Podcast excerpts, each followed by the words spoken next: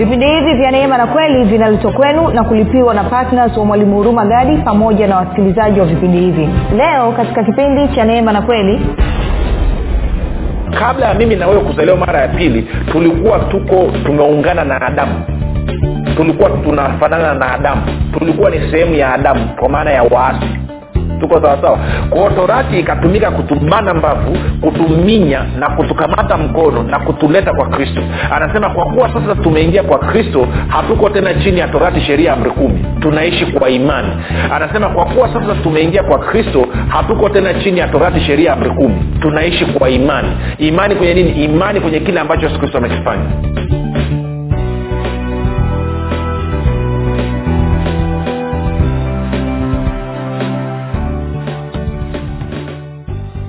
ninakukaribisha katika mafundisho ya kristo kupitia vipindi vya neema na kweli. Jina langu naitwa huruma gadi. Ninafuraha kwamba umeweza kuungana nami kwa mara nyingine tena ili kuweza kusikiliza kile ambacho bwana wetu yesu kristo ametuandalia. Kumbuka tu mafundisho ya kristo yanakuja kwako kila siku muda na wakati kama huu yakiwa na lengo la kujenga na kuimarisha imani yako wewe unanisikiliza ili uweze kukua na kufika katika cheo cha kimo cha utimilifu wa kristo. Kwa lugha nyingine ufike mahali uweze kufikiri kama kristo uweze kuzungumza kama kristo na uweze kutenda kama kristo kufikiri kwako rafiki kuna mchango wa moja kwa moja katika kuamini kwako. Ukifikiri vibaya utaamini vibaya. Ukifikiri vizuri utaamini vizuri. Hivyo basi fanya maamuzi ya kufikiri vizuri. Na kufikiri vizuri ni kufikiri kama kristo na ili uweze kufikiri kama kristo huna budi kuwa mwanafunzi wa kristo. Na mwanafunzi wa kristo anasikiliza na kufuatilia mafundisho ya kristo kupitia vipindi vya neema. Na kweli tunaendelea na uchambuzi wa somo letu linalosema mkristo anafanana na kristo mkristo anafanana na mkristo na wala sio adamu. Tunajaribu kusisitiza na kuleta ufahamu sahihi kwamba mkristo mtu ambaye amezaliwa mara ya pili anafanana na kristo na wala si adamu. Na kwa maneo mafundisho basi ambayo anastahili kufundishwa ni mafundisho ya kristo na wala sio mafundisho ya musa na kabla ya kuendelea tu nikukumbushe kwamba kama ungependa kupata mafundisho hayo kwa njia ya, ya video basi tuna youtube chaneli yetu inayokwenda kwa jina la mwalimu huruma gadi. Tafadhali ukifika pale subscribe lakini pia utakapoangalia video yoyote tunaomba uweze kulike pamoja na kushare. Kwa kufanya hivyo utakuwa unasababisha watu wengi zaidi kufikiwa na mafundisho ya kristo na hivyo maisha yao kubadilika. Uh, kama ungependa kupata mafundisho ya kwa njia ya sauti pia tunapatikana katika google podcast katika apple podcast katika spotify. Nako pia tunapatikana kwa jina la mwalimu huruma gadi. Ukifika pale tafadhali subscribe lakini pia utakaposikiliza fundisho lolote tunaomba basi uweze kushare na watu wengine ili kupitia hiyo uwe umesababisha watu wengi zaidi kufikiwa na mafundisho ya kristo. Kumbuka wewe unaweza ukasambaza vijokes vijokes jokes vya ajabu ajabu unasambazia watu unapeleka. Kwa usipeleke maneno yenye uzima e, unasambaza sambaza vitu ambavyo havileti uzima na kwa bidii kabisa na kwa mbwembwe. Je si zaidi sana maneno yenye uzima? Kwa hiyo najua utafanya namna hiyo. Na kama ungependa kupata mafundisho kwa njia ya whatsapp ama telegram kuna grupu linaitwa uh, mwanafunzi wa kristo mwanafunzi wa kristo. Unaweza ukatuma ujumbe mfupi tu ukasema niunge katika namba 7895242 7895242 nawe utaunganishwa. Nitoe shukurani za dhati kwako wewe ambao umekuwa ukisikiliza na kufuatilia mafundisho ya kristo kila siku lakini pia umekuwa ukihamasisha wengine waweze kusikiliza. Asante pia kwa wewe mwenyewe kwenda kuwafundisha na kuwashirikisha kile ambacho mwenyewe umejifunza. Na kama unanisikiliza kwa mara ya kwanza nikutie moyo kwamba mafundisho ya kristo ni tofauti sana na mafundisho ambayo umezoea kuyasikia. Ufahamu unaoletwa katika mafundisho ya kristo ni tofauti sana na kwa asilimia kubwa unakinzana na kile ambacho labda utakuwa umefundishwa ama utakuwa umeelezwa. Na kwa sababu hiyo basi utakapofika mahali ukute kuna mpishano huo tafadhali badala ya kukasirika na kuzima redio ama kutoka kwenye grupu hebu nipe siku tatu mfululizo za kusikiliza kwa siku tatu mfululizo nisikilize na kuhakikishia. Ukinisikiliza kwa siku tatu mfululizo utaweza kuelewa kwa nini tunasema tulivyosema kumbuka katika mafundisho ya kristo tunazungumza kutokea kwenye uwanda wa imani zaidi kuliko kwenye uwanda wa milango mitano ya fahamu. Kwao tupe fursa tuzungumze na wewe na nakuhakikishia maisha yako atabadilika kabisa nitoe shukurani za dhati pia kwako wewe ambao umekuwa ukifanya maombi kwa ajili ya, ya wasikilizaji wa vipindi vya neema na kweli kwa ajili ya kwangu mimi pamoja na timu yangu. Nasema asante sana kwa maombi yako. Maombi yako yanaleta tofauti kubwa sana. Maisha ya watu yanabadilika. Na kumbuka tu unapoomba omba sasa na waefeso mlango wa kwanza mstari wa kumi saba hadi wa ishiri na tatu na wakolosai mlango wa kwanza mstari wa tisa hadi wa kumi na moja. Nitoe shukurani za dhati pia kwako wewe ambaye umefanya maamuzi ya kuwa patna wa vipindi vya neema na kweli na kwamba kila mwezi kwa sadaka yako ya upendo unachangia gharama za kulipia eh, nini unachangia gharama za injili kwa njia ya redio maisha ya watu yanaguswa maisha ya watu yanabadilika. Inawezekana usiwaone hao watu leo hii lakini nakuhakikishia sisi tulioko kujikoni tunapata shuhuda nyingi nyingi nyingi mno wa jinsi ambavyo mafundisho yamebadilisha watu jinsi ambavyo maisha yao yamegeuzwa na yamepewa katika uwanda mwingine kabisa. Kwao nasema asante sana kwa kujitoa kwako asante sana kwa uaminifu wako. Na kama unanisikiliza na haujafanya maamuzi ya kuwa patna vipindi vya neema na kweli hebu fanya maamuzi hayo. Moja nikwambie moja nikusaidie kitu kile kirahisi. Wala usianze na fedha nyingi sana. Anza na shilingi elfu tano. Manageable inawezekana. Kila mwezi we ukileta hiyo ita, italeta tofauti kubwa sana katika maisha ya watu. Ya unaweza ukatoa zaidi lakini nataka nikusaidie tu nikutie maanake kwa patna vipindi vya neema na kweli unadhani kwamba unatakiwa utoe laki tano milioni moja milioni mbili milioni tatu milioni nne. Hiyo ukileta tutapokea lakini wanaoanzia somewhere. Shilingi elfu tano ni hela ya vocha tu ndogo kwao siku moja baada ya kununua vocha unasema ngoja leo nitume elfu tano kwa ajili ya kupeleka injili then kila elfu tano ikitumwa tukapata watu kadhaa E, tukapata watu kadhaa wakawa wametoa hiyo italeta tofauti kubwa sana. Tukipata watu elfu tatu e, wakaleta shilingi elfu tano inatosha kabisa kulipia redio vipindi vya redio katika redio nyingine na injili ikaenda upande mmoja. Kwa hiyo hebu tufanye namna hiyo alafu mambo yatakwenda vizuri kabisa. Baada ya kusema hayo basi tupige hatua uh, uh, tu, tu, tuende kwenye somo letu moja kwa moja. Kumbuka tunaangalia kwamba tunasema kwamba mkristo amefanana ama mkristo anafanana na kristo. Na vipindi viwili vilivyopita nilikuwa nimezungumza mambo kadhaa kama ya msingi kuweka msingi ili tuweze kuelewana hapo mbele. Na nilianza kueleza kitu cha kwanza kabisa kwamba waibrania kumi na moja mstari wa sita inasema kwamba pasipo imani haiwezekani kumpendeza mungu. Sasa kumbuka imani ni kuwa na uhakika wa mambo yatarajiwayo imani ni kusadiki kabisa mambo yasiyoonekana ndio imani. Kama vile ambavyo unaamini uwepo wa mungu ambaye hujamwona unaamini uwepo wa mbingu ambayo hujaiona unaamini uwepo wa jehanam ambayo hujaiona unaamini uwepo wa shetani ambayo hujamwona kwa nini unaamini? Unaamini kwa sababu neno la mungu limesema kwa hiyo maanaake ni kwamba katika maeneo mengine yote basi tunatakiwa tueneshe maisha yetu kwa sawasawa na kile ambacho neno la mungu limesema. Na ndio maana warumi kumi na nne ishiri tatu b akasema kila tendo lisilo la imani ni dhambi. Anasema kila kitu ambacho msingi wake sio imani ni dhambi. Kwa lugha nyingine kama siishi maisha ya imani maanaake ni kwamba naishi maisha ya dhambi na kwa bahati mbaya sana wakristo wengi asilimia 99.99 hawaishi kwa imani wanaishi pasipo imani. Na kwa maneo wanaishi katika dhambi pasipo wao kujijua. Na ndio maana mungu amekuletea vipindi kama vya neema na kweli ili aje akuzindue kwamba imani kumbuka unayo ndani mwako lakini unatakiwa uitumie kuendesha maisha yako ya kila siku. Hiyo imani unayo siku ulipozaliwa mara ya pili ulipewa zawadi ya imani. Na hiyo imani sasa unatakiwa uitumie katika kuendesha maisha yako ya kila siku. Unapoacha kutumia imani maanaake ni kwamba umeamua kukaa katika uwasi nikapiga hatua tukasema okay hilo lilikuwa ni msingi wa kwanza. Kwa hiyo tunatakiwa tuenende kwa imani na wala sio kwa milango mitano ya fahamu. Kwa hilo nataka ulijue tangu mwanzo. Lakini tukaangalia jambo lingine la pili ambalo lilikuwa ni muhimu tukasema okay kanisa ni nini tukasema kanisa sio jengo. Tukasema kanisa ni mtu ambaye amepata ufunuo kwamba yesu wa nazareti ambaye ni mwanadamu ndiye kristo mwana wa mungu. Na mtu huyo aliyepata ufunuo kwamba yesu ndiye kristo mwana wa mungu basi maana ni kwamba anazaliwa mara ya pili na kristo anakuja kukaa ndani mwake. Na kwa maana hiyo tukasema kwamba mkristo ni mtu ambaye roho wa kristo yaani roho mtakatifu anaishi ndani mwake lakini pia tukaenda tukaona katika matendo ya mitume ishiri na sita of course ilikuwa ni warumi nane tisa kwamba anasema mtu yeyote asiyekuwa na roho wa kristo huyo sio mali ya kristo. Na roho wa kristo maanaake ni roho mtakatifu. Tukaenda tukaangalia kwenye matendo ya mitume eh, kumi na moja mstari wa ishiri na sita biblia inasema wazi kabisa kwamba wakristo kwa mara ya kwanza neno wakristo ama neno mkristo lilitumika kule antiokia.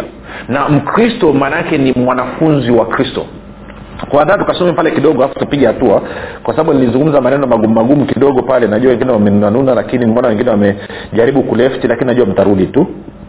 Ehe, mtarudi tu. Haleluya. Twende matendo ya mitume kumi na moja.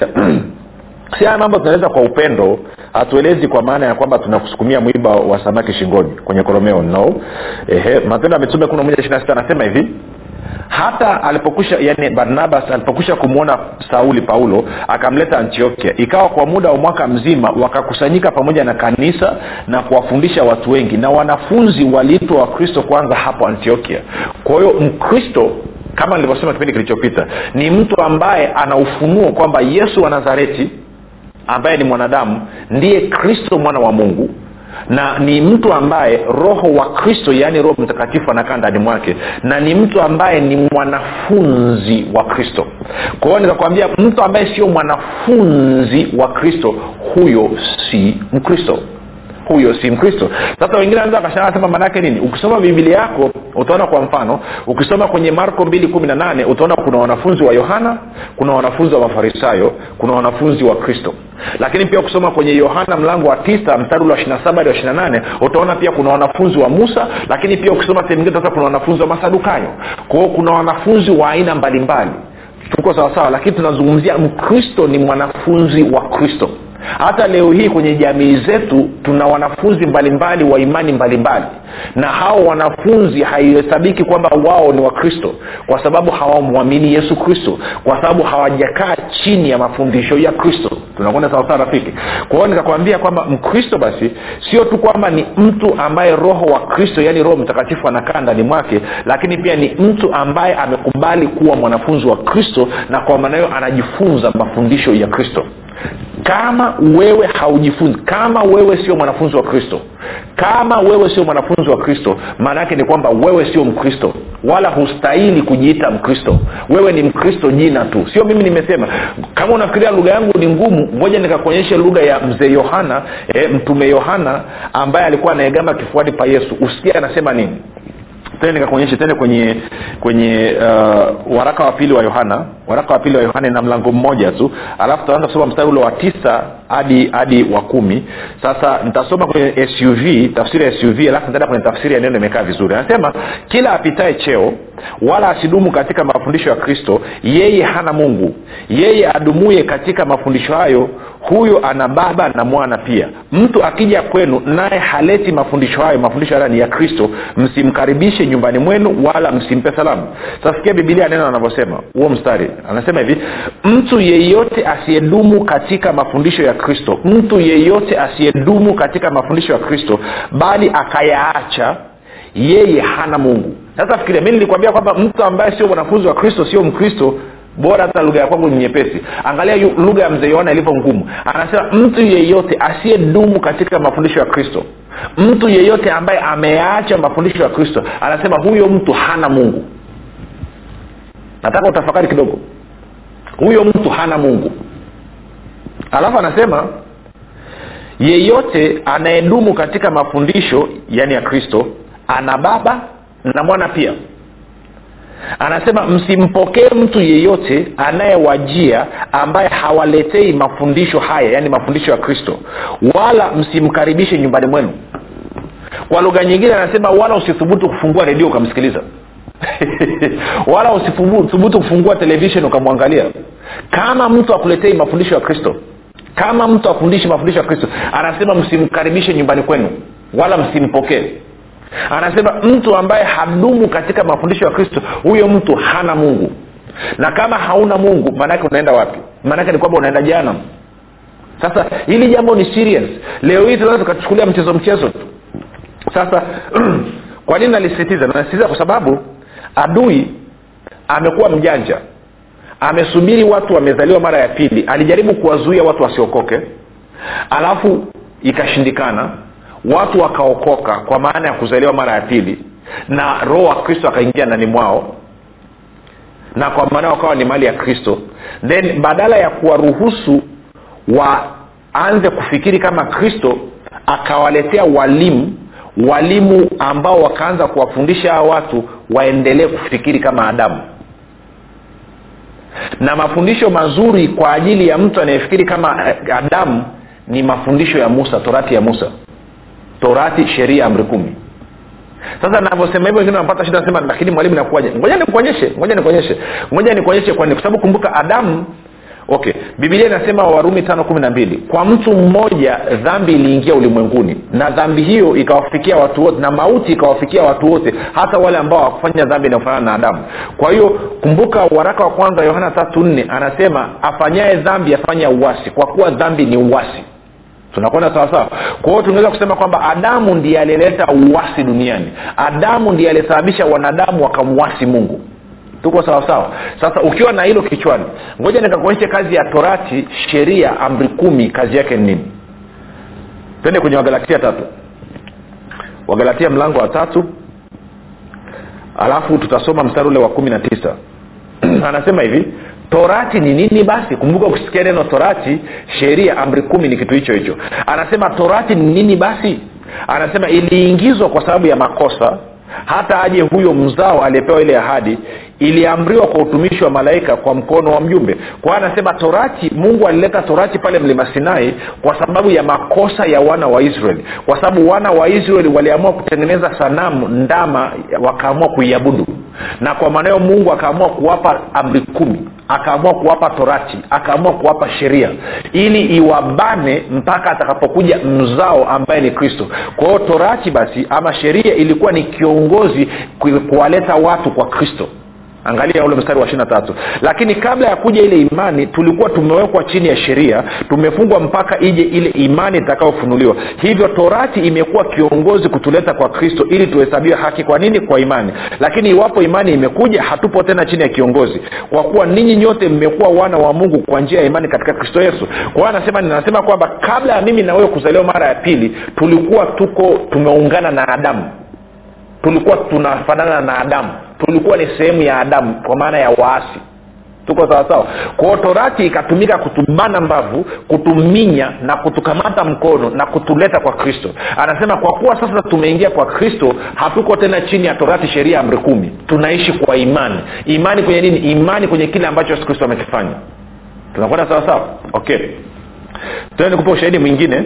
Tuende kwenye wa timotheo timotheo wa kwanza. Timotheo wa kwanza mlango wa kwanza tutaanza mstari ule wa nane. Timotheo wa kwanza mlango wa kwanza mstari wa nane. Anasema lakini twajua ya kuwa sheria ama torati ama amri kumi ni njema. Kama mtu akiitumia kwa njia iliyo halali kama mtu akiitumia kwa njia iliyo halali akilifahamu neno hili ya kuwa sheria au torati au amri kumi haimuhusu mtu wa haki. Mtu wa haki ni nani? Ni mtu aliyezaliwa mara ya pili mtu ambaye anamwamini yesu kristo. Anasema bali inamuhusu nani? Inahusu waasi. Naona kumbuka adamu ni nani? Ni mwasi. Kwa sababu ya nini? Ya dhambi.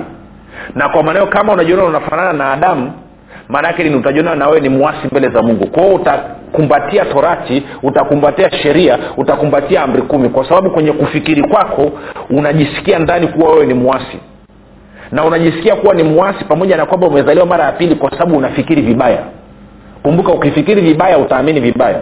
Kwa nitarudia ule mstari wa nane. Anasema lakini tunajua ya kuwa sheria ni njema kama mtu akiitumia kwa njia iliyo halali akilifahamu neno hili ya kuwa sheria haimuhusu mtu wa haki bali waasi na wasio wastaarabu na makafiri na wenye dhambi na wanajisi na wasiomcha mungu na wapigao baba zao na wapigao mama zao na wauaji na kadhalika na kadhalika. Lisi inaendelea tuko sawasawa kwao anasema na anasema na wazinifu na wafiraji na waibao watu waibiao watu na waongo nao waapao kwa uongo na likiwapo neno lolote linginelo lisilopatana na mafundisho yenye uzima na likiwapo neno lingine linginelo lisilopatana na mafundisho yenye uzima. Kwa hiyo anasema nini? Anasema sheria torati amri kumi ni njema. Tena ni mtakatifu lakini inatakiwa itumike kwa halali. Kwa nini? Kwa sababu sheria torati amri kumi inawahusu waasi. Inawahusu watu ambao bado wako ndani ya adamu. Inawahusu watu ambao wako ndani ya adamu.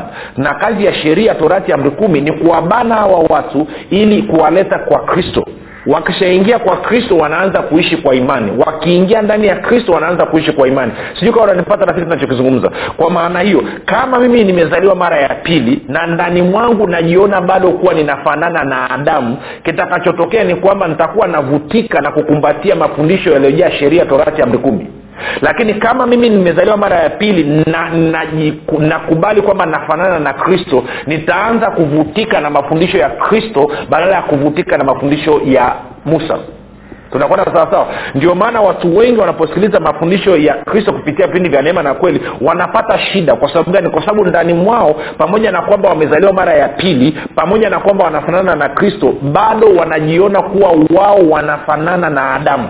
Na kwa kuwa wanajiona wanafanana na adamu ndio maana wanakuwa na hali ya kujisikia kuwa wao ni waasi. Ndio maana watakwambia kauli kwa mfano hakuna mtakatifu alioko hapa duniani. Hakuna mtu anaweza kushinda dhambi hapa duniani. Hakuna mwenye haki hata mmoja hapa duniani. Kwa sababu gani? Kwa sababu ndani mwao bado wanaona kuwa wao wanafanana na adamu. Na kwa maana hiyo ndio maana wanavutika na mafundisho ya kristo nani mafundisho ya adamu ama sorry mafundisho ya musa. Ndio maana ukizungumza mafundisho ya kuwakandamiza kuwaambia mungu ana ashira na wewe mungu anakuchukia mateso na magumu unayoyapitia ni kwa sababu mungu anakufundisha kitu ni kwa sababu mungu si wanaamini kwamba mungu ili akupe maisha mazuri lazima akutese kwanza. Hiyo hiyo dhana inatokea wapi hiyo dhana inatokea kwa sababu hawa watu wanafikiri kama adamu. Na akitokea mtu kama urumagadi anazungumza sema no, no, no, no. mungu anakupenda upeo. Mungu alianza kukupenda tangu ukiwa mwenye dhambi. Kabla hata hujaokoka mungu anakupenda kwa viwango vile vile anavyompenda kristo. Mungu mbele, mbele za mungu wewe ulizaliwa mara ya pili hivi. Wewe ni mwenye haki wewe ni mtakatifu hauna hatia hauna mawaa wala lama. Wanakasirika wanazima redio wanaondoka kwenye magrupu. Kwa nini wanaondoka hivyo? Kwa sababu hawa watu kwa bahati mbaya bado wanafikiri kama adamu. Hawajaanza kufikiri kama kristo. Kwa nini wanafikiri kama adamu? Kwa sababu ndani mwao bado wanajiona kuwa wanafanana na adamu. Na ndio maana wanavutika zaidi kwa mafundisho ya torati ya musa amri kumi sheria. Mafundisho ya agano jipya hawavutiki nayo. Wanavutika na mafundisho ya agano la kale zaidi. Sasa nikuulize wewe inawezekana wewe unafahamu mafundisho mengi kwenye makanisa mengi na inawezekana unasikiliza kwenye redio hapa kabla ya, kabla ya kipindi cha neema na kweli kuja hewani na baada ya kipindi cha neema na kweli kuondoka hewani nataka ufanye tathmini alafu usikilize watumishi wanavyokuja kufundisha. Mistari yao mingi wamejikita wapi? Tuko sawasawa kwa sababu kama m- mafundisho yamejikita katika agano la kale inakuonyesha nini? Maanaake ni kwamba mtumishi anazungumza na wewe kwa sababu bado anakuona kuwa wewe umefanana na adamu. Ndio maana anajikita kwenye agano la kale zaidi angekuwa anakuona kwamba wewe unafanana na kristo angejikita kwenye agano jipya. Angejikita kukufundisha na kukueleza wewe baada ya kuzaliwa mara ya pili umekuwa nani? Wewe baada ya kuzaliwa mara ya pili una nini? Na wewe baada ya kuzaliwa mara ya pili unaweza kufanya nini? Na angekufundisha kwamba mungu anakuonaje? Mungu anakutazamaje baada ya wewe kuzaliwa mara ya pili? Kwao angejikita zaidi kwenye agano jipya. Kumbuka katika agano la kale kulikuwa hakuna kanisa. Katika agano la kale kulikuwa hakuna mtu hata mmoja aliyezaliwa mara ya pili. Katika agano la kale kulikuwa hakuna mkristo. Kumbuka mkristo ni mtu ambaye ana ufunuo kuhusu yesu yesu wa nazareti kuwa ndiye kristo na roho wa kristo anakaa ndani mwake na kwamba ni mwanafunzi wa kristo. Na katika agano la kale kristo alikuwa hajaja bado kwa huwezi ukachukua mtu aliyezaliwa mara ya pili ambaye ni mkristo ukaanza kumfundisha maisha yake yote kwa kutegemea kuweka msingi katika agano la kale. Ukifanya hivyo maanaake ni kwamba unamchanganya huyu mtu na ndio maana unaona wakristo wengi waliokoka wamekanganyikiwa wamechanganyikiwa. Kiasi kwamba hata wajitambui maamuzi yao wanavyofanya mazungumzo yao na kuendesha maisha inakuwa ni vitu vituko vituko tu. Kwa sababu gani? Kwa sababu wamefundishwa vibaya. Wao wanafanana na kristo. Badala ya kufundishwa na kuelezwa jinsi ambavyo wanafanana na kristo wamekuwa wakifundishwa na kueleza jinsi ambavyo bado wanafanana na adamu. Na kwa maana hiyo sasa ndio maana mafundisho mengi yamejikita katika agano la kale. Sikiliza tuwe mwenyewe. Fanya tathmini fanya tathmini. Nenda kwenye duka lenye vitabu vya, kikristo tafuta vitabu ambavyo vimeandikwa na, na, na, na, na watumishi. Alafu uangalie maandiko mengi na mazungumzo mengi yamejikita wapi. Ni kwa sababu bado kuna namna ambavyo watumishi wengi hawajaelewa. Na wala sio kosa lao hawajaelewa tu. Mi mwenyewe huko nyuma pia nilikuwa sielewi baadaye nikaja nikafundishwa nikaelewa kwamba bado wanaona kwamba mkristo aliyezaliwa mara ya pili ama mtu aliyezaliwa mara ya pili. Badala ya kumwona kwamba anafanana na kristo bado wanamuona kwamba anafanana na nani? Na adamu. Na kwa maana hiyo inabidi watumie mafundisho ya musa torati ya musa amri kumi sheria ili kuwabana hawa watu ili wawe watakatifu. Wanadhania kwamba nikiwahubiria sheria nikiwahubiria torati nikiwahubiria amri kumi itawabana waje kwa kristo. Na ndio kazi ilikuwa ya torati. Lakini kimsingi ni kwamba mtu aliyezaliwa mara ya pili huyu mtu anafanana na kristo. Na kwa maneo mafundisho yanayomfaa ni katika agano jipya. Kumbuka katika agano jipya ndo tunapata mkristo. Kumbuka hata bwana yesu mwenyewe kabla ya kufa msalabani hakuwahi kukutana na mkristo. Hakuwahi kudini na mkristo hata siku moja. Wakristo wamekuja baada ya siku ya pentekoste. Kwao ukristo umekuja umezaliwa siku ile roho mtakatifu alipomwagwa duniani ambako hata yesu mwenyewe alikuwa tayari ameshaondoka. Na ndio maana nyaraka za mitume kuanzia kitabu cha warumi ukaenda mpaka kitabu cha yuda ni nyaraka ambazo zimeandikwa kwa ajili ya kanisa kwa ajili ya mkristo. Kwa hiyo wewe kama mkristo kama unataka kujitambua na kujielewa unatakiwa ujikite zaidi katika nyaraka za mitume kwa sababu wewe unafanana na kristo na wala haufanani na adamu. Sijui kawa nanyelewa rafiki. Sasa inawezekana unanisikiliza unasema du kumbe sasa anaanza kupata picha kwa nini wakristo wengi waliokoka wanaonekana wamekanganyikiwa? Ni kwa sababu kumbe pamoja na kwamba wanafanana na kristo lakini bado wanaishi wanafanana na adamu kwa hiyo nataka nikupe fursa uzaliwe mara ya pili leo hii utoe maisha yako kwa yesu kristo ili na wewe uanze kuenenda kama mtu ambaye anafanana na kristo na tukufundishe mafundisho ya kristo yaweze kusaidia. Fanya maombi yafuatayo. Sema bwana yesu leo hii ninakukaribisha katika maisha yangu. Uwe bwana na mwokozi wa maisha yangu. Nachagua leo hii kuwa mwanafunzi wa kristo. Asante kwa maana umenipokea na kunikubali mimi sasa ni mwana wa mungu. Amen. Rafiki nakupa ongera na kukaribisha katika familia ya mungu na kukabidhi mkononi mwa roho mtakatifu ambako ni salama. Tuandikie tujulishe mahali ulipo tuweze kufurahi nawe tukutane kesho muda na wakati kama huu. Jina langu naitwa huruma gadi na yesu ni kristo na bwana.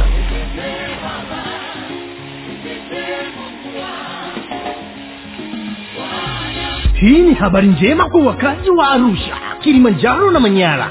Sasa mwalimu huruma gadi ambaye amekuwa akikuletea mafundisho ya kristo kupitia vipindi vya neema na kweli kwa njia ya redio youtube google podcast apple podcast spotify telegram pamoja na whatsapp. Anapenda kukujulisha kuwa sasa unaweza kushiriki ibada iliyojaa nguvu ya roho mtakatifu na kweli ya kristo. Ibada hizi zitafanyika katika ukumbi wa baoba uzima house uliopo tengeru jijini arusha. Kumbuka ibada hizi zitafanyika siku ya jumapili kuanzia saa tatu kamili za asubuhi hadi saa saba kamili za mchana ambapo utafunuliwa kweli ya kristo katika nguvu za roho mtakatifu. Wagonjwa watahudumiwa na kupokea uponyaji. Wenye vifungo watafunguliwa na kuwekwa huru na kwa siku za jumatano ni ibada ya ushirika mtakatifu pamoja na maombezi. Itakayoanza saa kumi na dakika thelathini za jioni hadi saa kumi na mbili na dakika thelathini za jioni. Ili kushiriki ibada hizi fika katika ukumbi wa baba uzima hausi uliopo tengeru. Au kwa mawasiliano zaidi piga simu nambari sifuri saba sitini na nne mia tano mia mbili arobaini na mbili. Au sifuri saba nane tisa mia tano mia mbili arobaini na mbili au sifuri sita saba tatu mia tano mia mbili arobaini na mbili. Kumbuka ni kweli unayoijua ndiyo itakayokuweka huru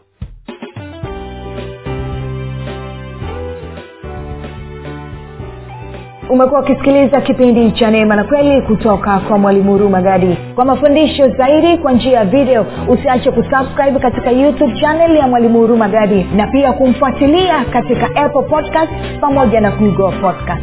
Kwa maswali maombezi ama kufunguliwa kutoka katika vifungo mbalimbali vya bilisi tupigie simu namba 7645242 au